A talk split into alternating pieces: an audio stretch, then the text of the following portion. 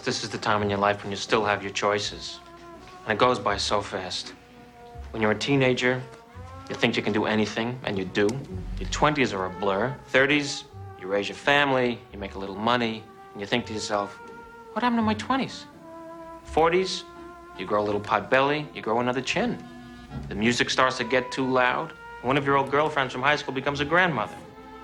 50s, you have a minor surgery. You'll call it a procedure, but it's a surgery. 60s, you'll have a major surgery. The music is still loud, but it doesn't matter because you can't hear it anyway. The 70s, you and the wife retire to Fort Lauderdale. Start eating dinner at 2 o'clock in the afternoon. You have lunch around 10, breakfast the night before. Spend most of your time wandering around malls looking for the ultimate soft yogurt and muttering, How come the kids don't call? How come the kids don't call? The 80s, you'll have a major stroke. You end up babbling to some Jamaican nurse who your wife can't stand, but who you call mama. Any questions? I'm depressed. Almost certainly more than I was two weeks ago. Certainly more than I was five years ago. I think a lot of people are. We're in uncertain times. A pandemic, a silent killer, is ripping through the world. You know, it's probably not the apocalypse, but as far as apocalypse cosplay goes, it's pretty convincing. I've been under a shelter at home order for over a week now. I drink more, and earlier in the day. I wonder how long it would have to stretch for my great desire to see my family and friends in person again turns to me longing for a world I'll never see again. I know, I know. Extreme, maudlin, but I still have to wonder how much of this depression showed up when COVID 19 did? How much of this is only coming to the surface because the world's in turmoil? What internal issues, conflicts, and failings have I not resolved only to have them supernova under pressure?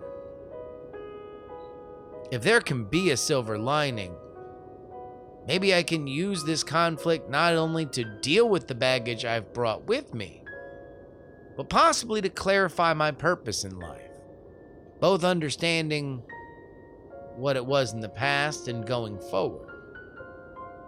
Can there be therapy in the trenches? This is the dilemma of Mitch Robbins, a 39 year old husband and father of two. He and his two friends plan a yearly vacation, but lately, they've been getting a little adventurous.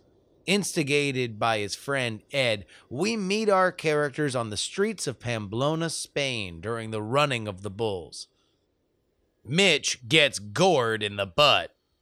He pleads with the Spanish speaking doctor to not accidentally sew up his butthole.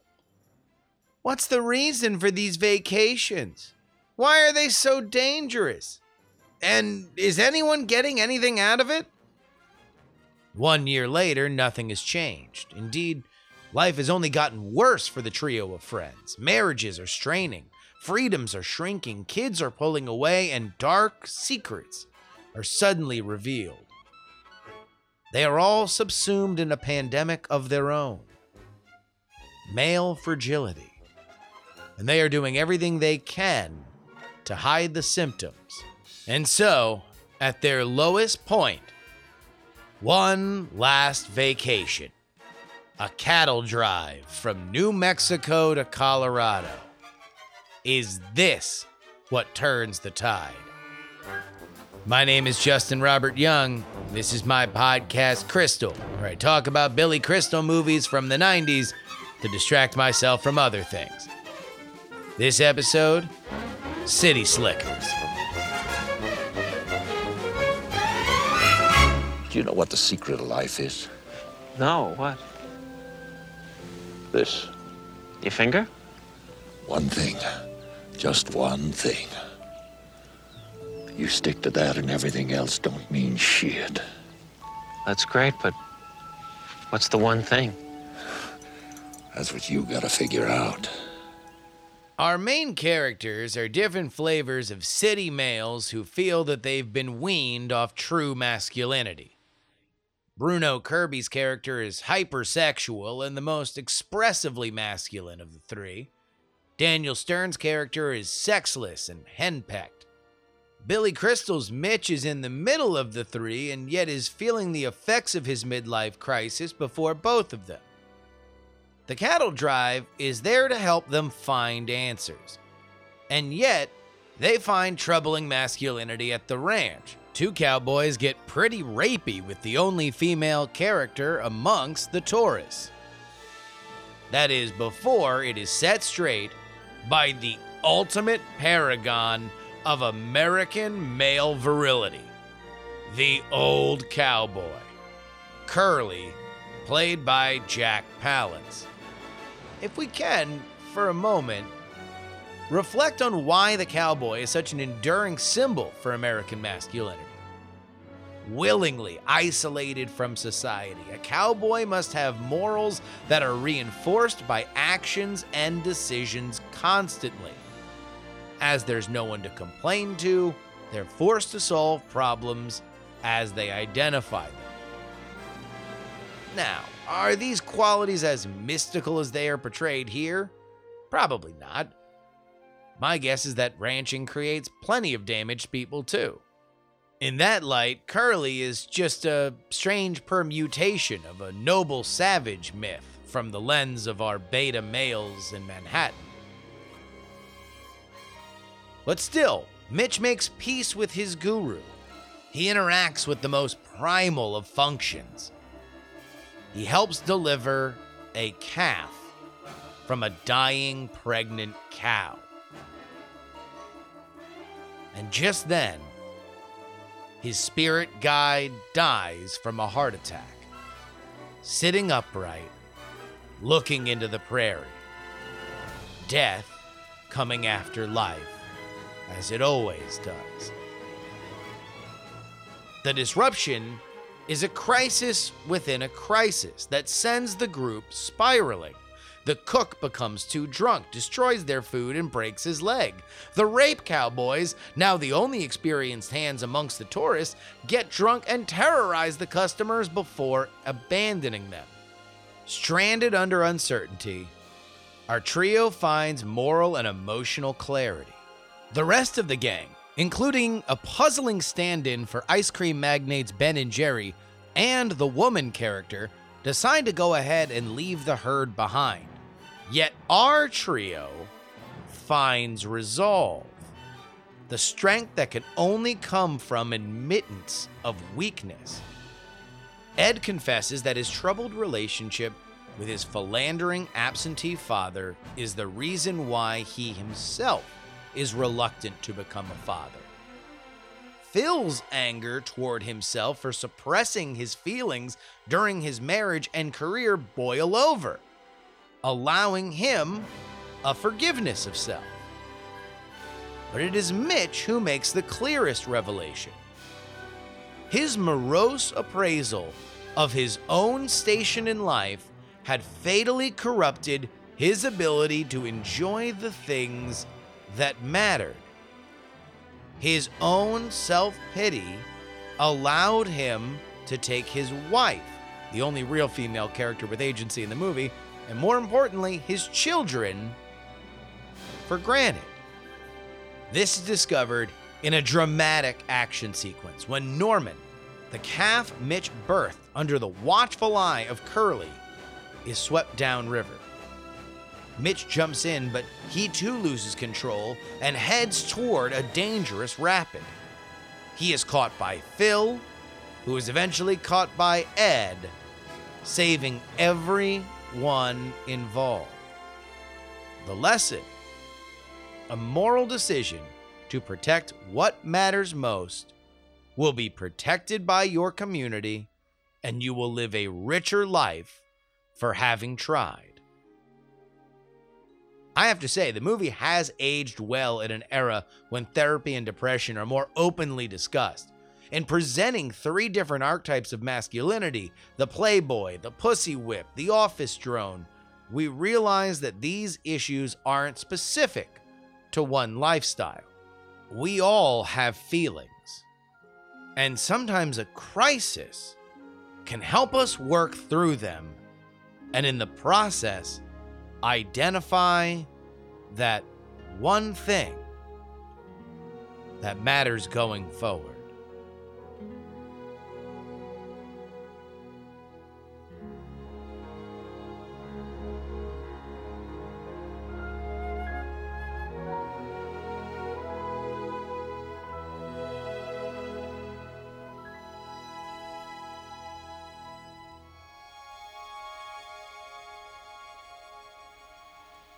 Good evening. The stunning overthrow of Mikhail Gorbachev by communist hardliners dominates the news this Monday. Gorbachev was reported under house arrest as Soviet tanks took up positions throughout Moscow. And now we come to our disaster of the episode. A reminder that although we are currently living through bizarre, unsettling times, we are not alone in history. Indeed, these kinds of wild swings are the rule and not the exception somewhere around the world. City Slickers came out in 1991, and this is what I am choosing for this episode the August coup of the Soviet Union. Now, the Soviet Union fell by the end of the year, but this is really the big death rattle. Let's go ahead and set the stage. At this point, the Soviet Union's kind of fallen apart. There's obviously gigantic economic problems, and you have a reformer at the top of the Communist Party. That man's name is Mikhail Gorbachev. Gorbachev puts in glasnost and perestroika. These are reforms that will uh, open up how the party is operating so it can slowly dissolve. Here's the only problem there are some people that don't like that. Not one bit.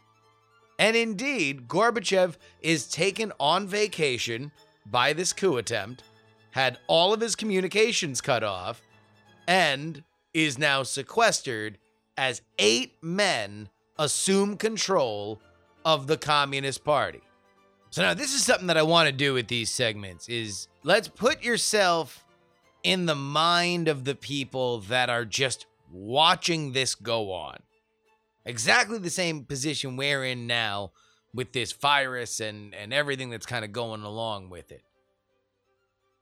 You've suffered under the Soviet Union. You feel like there's a moment where there could be a change. The, the problems with the government could be getting better. It's actually taking steps toward healing itself. And then, boom, it's all gone in one second. Now, this coup attempt is betting that they know how these Soviet subjects are going to react. They're going to be thrilled. Enough of this reform talk. Let's go back to the good old days. Well, they're wrong. The Red Army tanks had rolled into the heart of the city, and not even heroic gestures could stop them.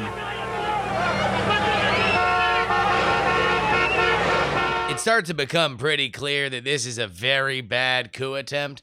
Here's just an amazing talking head quote from a former KGB operative. Well, I've seen quite a few KGB orchestrated coups while being in the center, and I must say that this is a very, very unusual coup. Even if everybody kind of thinks that this coup is doomed to fail, there still is the question of how long that will take and exactly how bad the country's gonna get before it ends. Stop me if that feels familiar.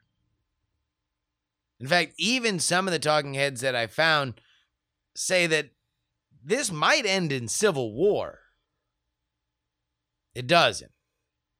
It only lasts a few days. And part of the reason why, getting back to our City Slickers inspired theme of crisis bringing forth moral clarity rewarded, the president of Russia, a one time Gorbachev critic, seizes the moment, stands up against the coup, gets on top of a tank, and speaks through a megaphone to the people of Moscow. Такие указания даны в самые тяжелые, может быть, периоды в жизни России и Российской Федерации. The coup is vanquished, Gorbachev comes back, and within a few months, the Communist Party of the Soviet republics is dissolved.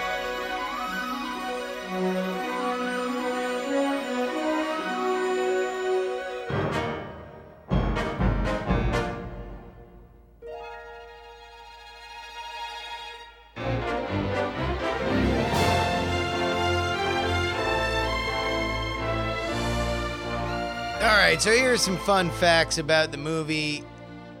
Something I can't find is so Billy Crystal says hello, like hello, the entire movie. And I don't really know whether or not it's like a catchphrase or it was just something that Billy Crystal found really funny at the time. Like, was it in the script? Were they trying to get that over? Although this was a starring vehicle for Crystal, the real winner of the movie is actor Jack Palance as Curly. Initially, he's unable to take the role because of a previous commitment. Crystal actually approached Charles Bronson for the role, but Billy Crystal, in his uh, uh, autobiography, says he got uh, turned down very rudely by Bronson because Bronson thought it was an insult that Curly died so soon into the movie. Not only did Palance eventually resolve his conflict, he plays the role brilliantly, and he wins an Oscar for Best Supporting Actor. Billy Crystal. God, I crap bigger than him. Billy Crystal's kids, who who wind up becoming the reason why his character finds enlightenment, are also kind of uh, special casting. It's the first movie of Jake Gyllenhaal. He plays the son, and Billy Crystal's daughter was played by Billy Crystal's real life daughter. One fun other casting element apparently, Rick Moranis had uh, signed on to, to play the role that Daniel Stern wound up playing. But then Moranis' wife got sick. He had to bail. Stern took the role. Also, two of the most heartfelt moments in the movie one where Billy Crystal's character, Mitch, is telling a story about the first day that he went to Yankee Stadium. That is a real story for Billy Crystal. He still has the program, like Mitch says in the movie. That's all real. Also, one of the inciting elements of the plot is the fact that Mitch has just turned 39 and that at 5:20 in the morning his mom, Mitch the character's mom calls and uh, wishes him a happy birthday by recounting in great detail the moment that she gave birth to him. This is something that also actually happens apparently to Billy Crystal. That his mom calls him at 5:20 on his birthday. I mean, if she's still alive. That got dark. Why would why did that feel so much darker than talking about shootings and plagues and communism? Anyway, released on June 7th, 1991, which means that's, this is the second time that Billy Crystal, King of the Summer, before before it was Big Willie style, it was Big Billy style. This dude just rolled into the middle of the summer and owned the 90s with these PG-13 comedies. Cost 26 million to make, makes a 180 million dollars. To this day, that would be an impressive feat. Comedy rarely makes over 100 million, which means one thing this once in a lifetime story about overcoming a midlife crisis is gonna get a sequel. Next week, City Slickers 2 The Legend of Curly's Gold. Diamond Club hopes you have enjoyed this program.